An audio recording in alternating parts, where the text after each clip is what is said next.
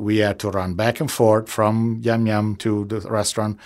First time for lettuce, second time for the chilies, third time for the brisket. It was a mess in the in, in the back of the, the stand. In the front, everything looked normal and everything was everybody was jolly and they were getting the salads.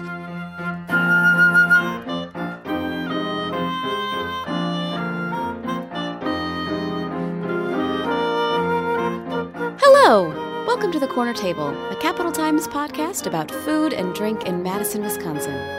Francesco Mangano is the chef and owner of Osteria Papavero, a little Italian restaurant in downtown Madison with specials that change every week. As many chefs do, Francesco has been making food for festivals and special events for years. It's a particular kind of challenge because the food has to catch people's eye, stay under budget, be interesting for him to cook, and also fit in a little paper boat. I am your host, Cap Times food writer Lindsay Christians, and here in Madison we've got two food focused festivals coming up pretty soon Makeshift on Sunday in Tenney Park, and Yum Yum Fest on August 19th in Breese Stevens Field. This week on the podcast, we're going to get one chef's look behind the scenes of festivals like that. Give a listen.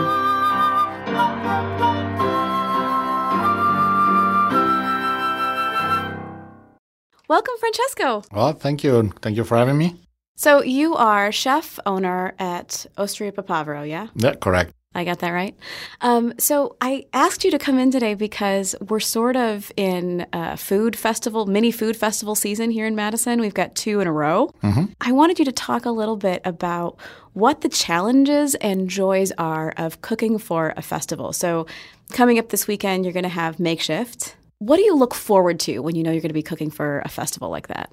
Well, what I look forward to do is also, well, primarily to do something that you typically cannot do at your restaurant during the week, for example, because we don't have a flat top and we'll be cooking uh, Italian flatbread cooked on the flat top with some fresh sausage, some spicy salsa rossa, some onions and peppers from the farm. So it's we obviously cook with peppers and vegetables in the summer from the farm, but now having a flat top really is is different. So you're cooking in front of people, a minute, and you do something like a you know street food or food that goes on skewers or you know bite food, bite-sized food that you typically don't do on any any given night.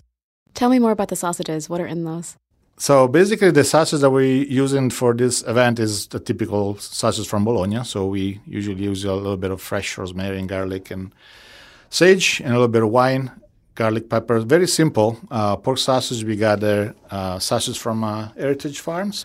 Uh, we're getting some uh, peppers and onions from Dan Denis at Black Earth Valley Farm, so it's gonna be it's gonna be fun and very simple dish. Uh, something you can put on a little boat, paper boat, and, and eat without chopsticks or silver or anything like that. When you do the flatbread, are you doing the dough and then like cooking it off on the flat? Like, does it on the flat top like that? So the flatbread is the only thing we're gonna um, pre-bake or pre essentially cook on a flat top at our own restaurant. Um, we have we're equipped for that, but the sauces will be cooked fresh and peppers and onions will go on flat top and all that. So it should be a pretty fragrant dish. So, are you doing anything else? Just the sausage and the flatbread? Just in the spicy salsa rossa. Salsa rossa is another one of those sauces that comes from Italy, and it's typically a combination of peppers and tomato.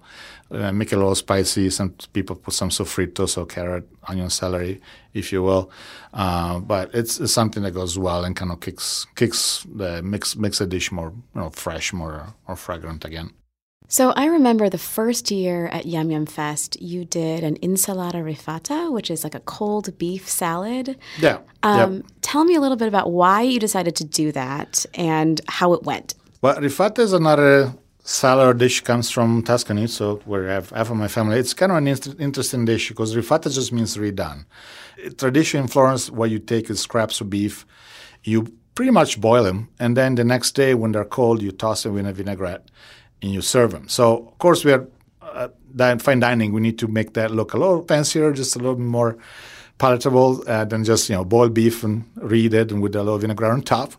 So, so but essentially the components are the same. So what we did, we toss some lettuce from the farm. We had some brisket that we had slow roasted, and we toss it with a little bit of chili and, and a little bit of vinegar and oil.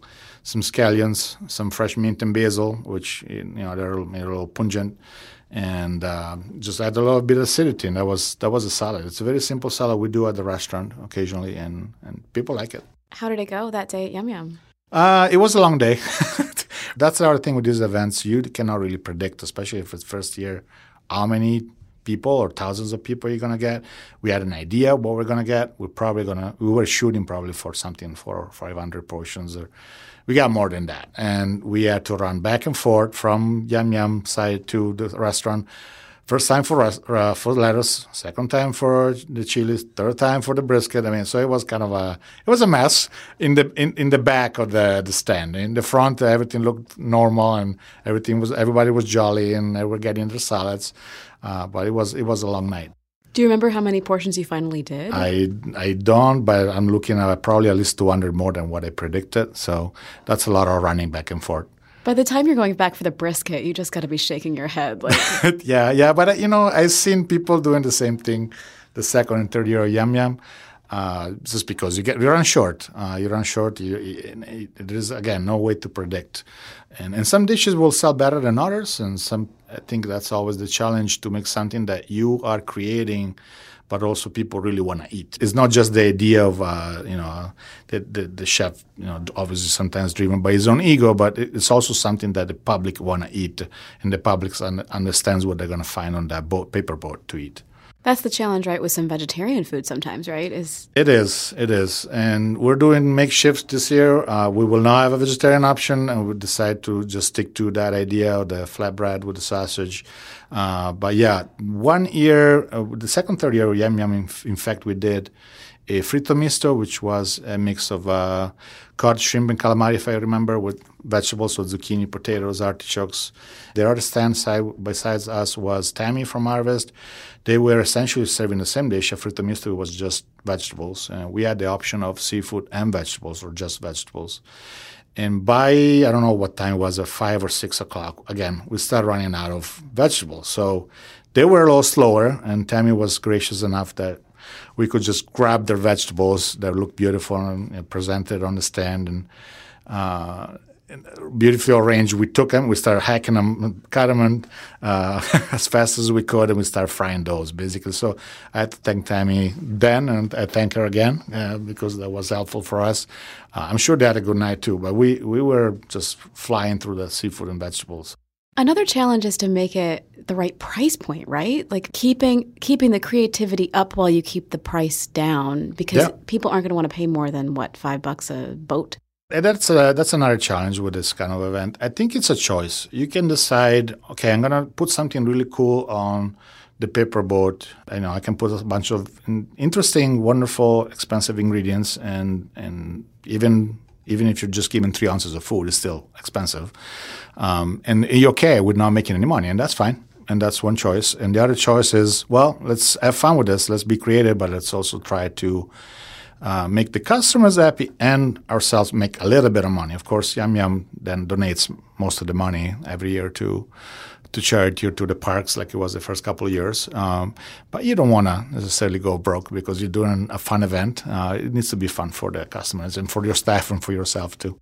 You, and you still have to pay your people who are working the event. And you still have to pay your people. Yeah, that's the, all the math that eh, the public doesn't need to know. But we, we, we have to cover, you know, food costs, beverage costs, uh, labor costs, all that. So you can, I mean, sure, you can make it and break it and break even and, and do just an event, say, oh, we had fun, we broke even, but yeah, well, making a little cash is not bad. With something like Yum Yum, is does it feel like a friendly competition? Does it feel like a collaboration between everybody? At the end, we're all there to work together.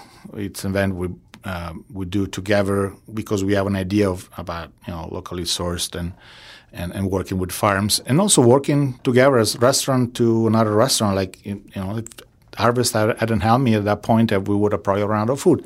So it, it cannot be competition. Mean, it's not really competition. And, and and I think if you sell 50 portions more than that restaurant, well, who cares? I mean, you did a lot better, but it's, it's definitely not a competition. Do you see this as an opportunity to get Papavero in front of people who maybe have never heard of it before? Yeah, that's that's definitely one point. That's definitely one point. I think uh, things like this one, or even Restaurant Week, it's a marketing tool. I mean, you also bring in people that maybe haven't been to your restaurant and have never even heard the name of your restaurant, and you bring them something that they really enjoy, and they will they will be back. I think the idea is not to do something that's nothing to do with what you weekly serve at your restaurant, what the identity of your restaurant is. You cannot just change that just because you're doing a special event or a special um, chef week like we do in March or a restaurant week that we do tw- two times a year. Don't try to change your food just to because you're thinking about food costs or losing money. Well, you, that's important, but people will not come back if they eating something that it's you know mediocre or, or average. They want to have something that's going to be representative of who who you are a little bit too, I would think, and get a sense of what you do. Yes, yes, that's that's definitely the idea, and and that's what we, we try to do with these events. So you're doing makeshift this year. You've done Yum Yum in the past. Are there other events that you've done that have been like interesting or challenging for you in, in different ways? Chef Week for me in March is is very kind of liberating because again we get to do things that we don't normally do, and that means working paired with other restaurants. For example, uh, we did a Italian and Chinese dim sum back in March with Dave Oliver from Knoxville. We had a lot of fun. Not just we sold out event, but we were able to do something that well, who knows when we're going to do it again. I mean, Chinese and Italian put together, which actually the two cuisines have a lot of things in common besides the noodles. That would be the most the most obvious. But there's a lot of things. The use of fresh vegetables, um, cook, cooking la minute, so very simple, simple and cook you know last minute. Uh, kind of things, uh, but you know things like dumplings and baos, which we have ravioli and tortelli in Italy. So Collaboration is not just calling somebody and say, okay, you do this dish or you do the first course, I do the second, you do the third. I think collaboration is kind of trying to blend those two cuisines together. So that's what we did with the dim sum was within the same dish were Italian and Chinese ingredients. So, so the tecnico d'arancini, which is the fried rice ball, was the same as it would be, in, for example, in Sicily where they come from. But the filling was an Asian filling. And there was a fusion, a real fusion. It strikes me that if you are someone who cooks at home a lot and you want to make like a big picnic food or you want to make food that you're bringing to, to, you know, a summer potluck or whatever, you're going to have maybe some of the same things you're thinking about of how much can you prepare in advance and have easy to prep uh, in front of people. And I wonder if you've found any sort of like professional tips and techniques that you know from doing kind of large scale festival food that might translate to a home cook who wants to have like a really great picnic this weekend.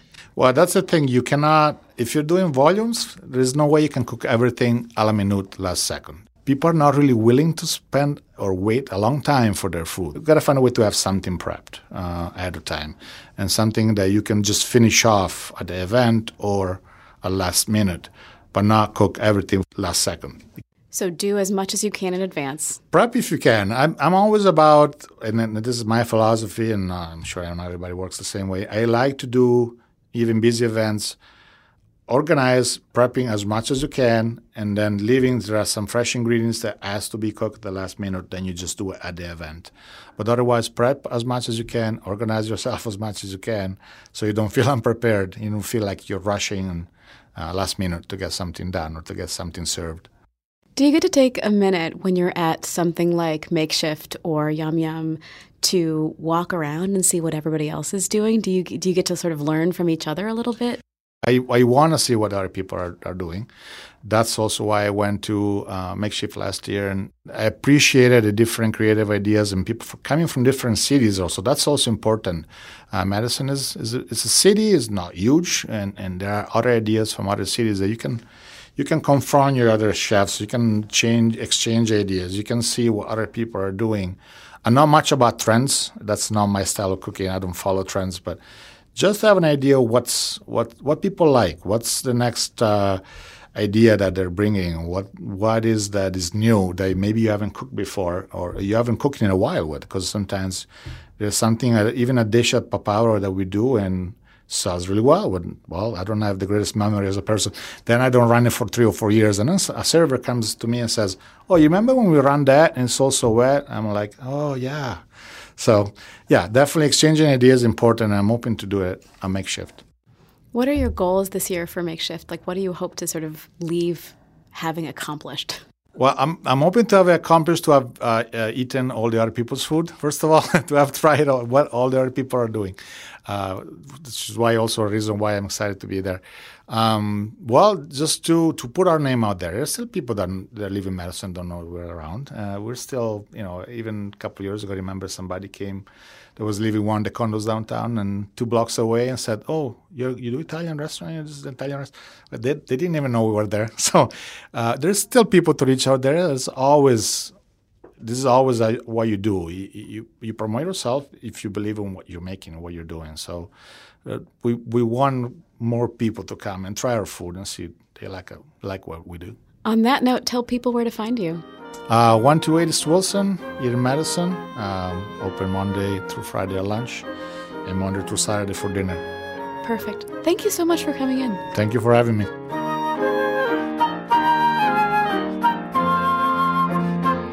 Has been The Corner Table, a podcast about food and drink in Madison produced by the Capital Times.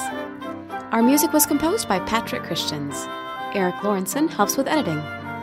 Find out more details about Makeshift and Yum Yum Fest at our website, captimes.com, and subscribe to The Corner Table on iTunes or wherever you get your podcasts. We also have a Facebook page, Corner Table Podcast.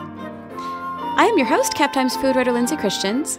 My wish for you this week is something unexpected, like ramen in a paper cup at a food festival on a hot summer day. Cheers!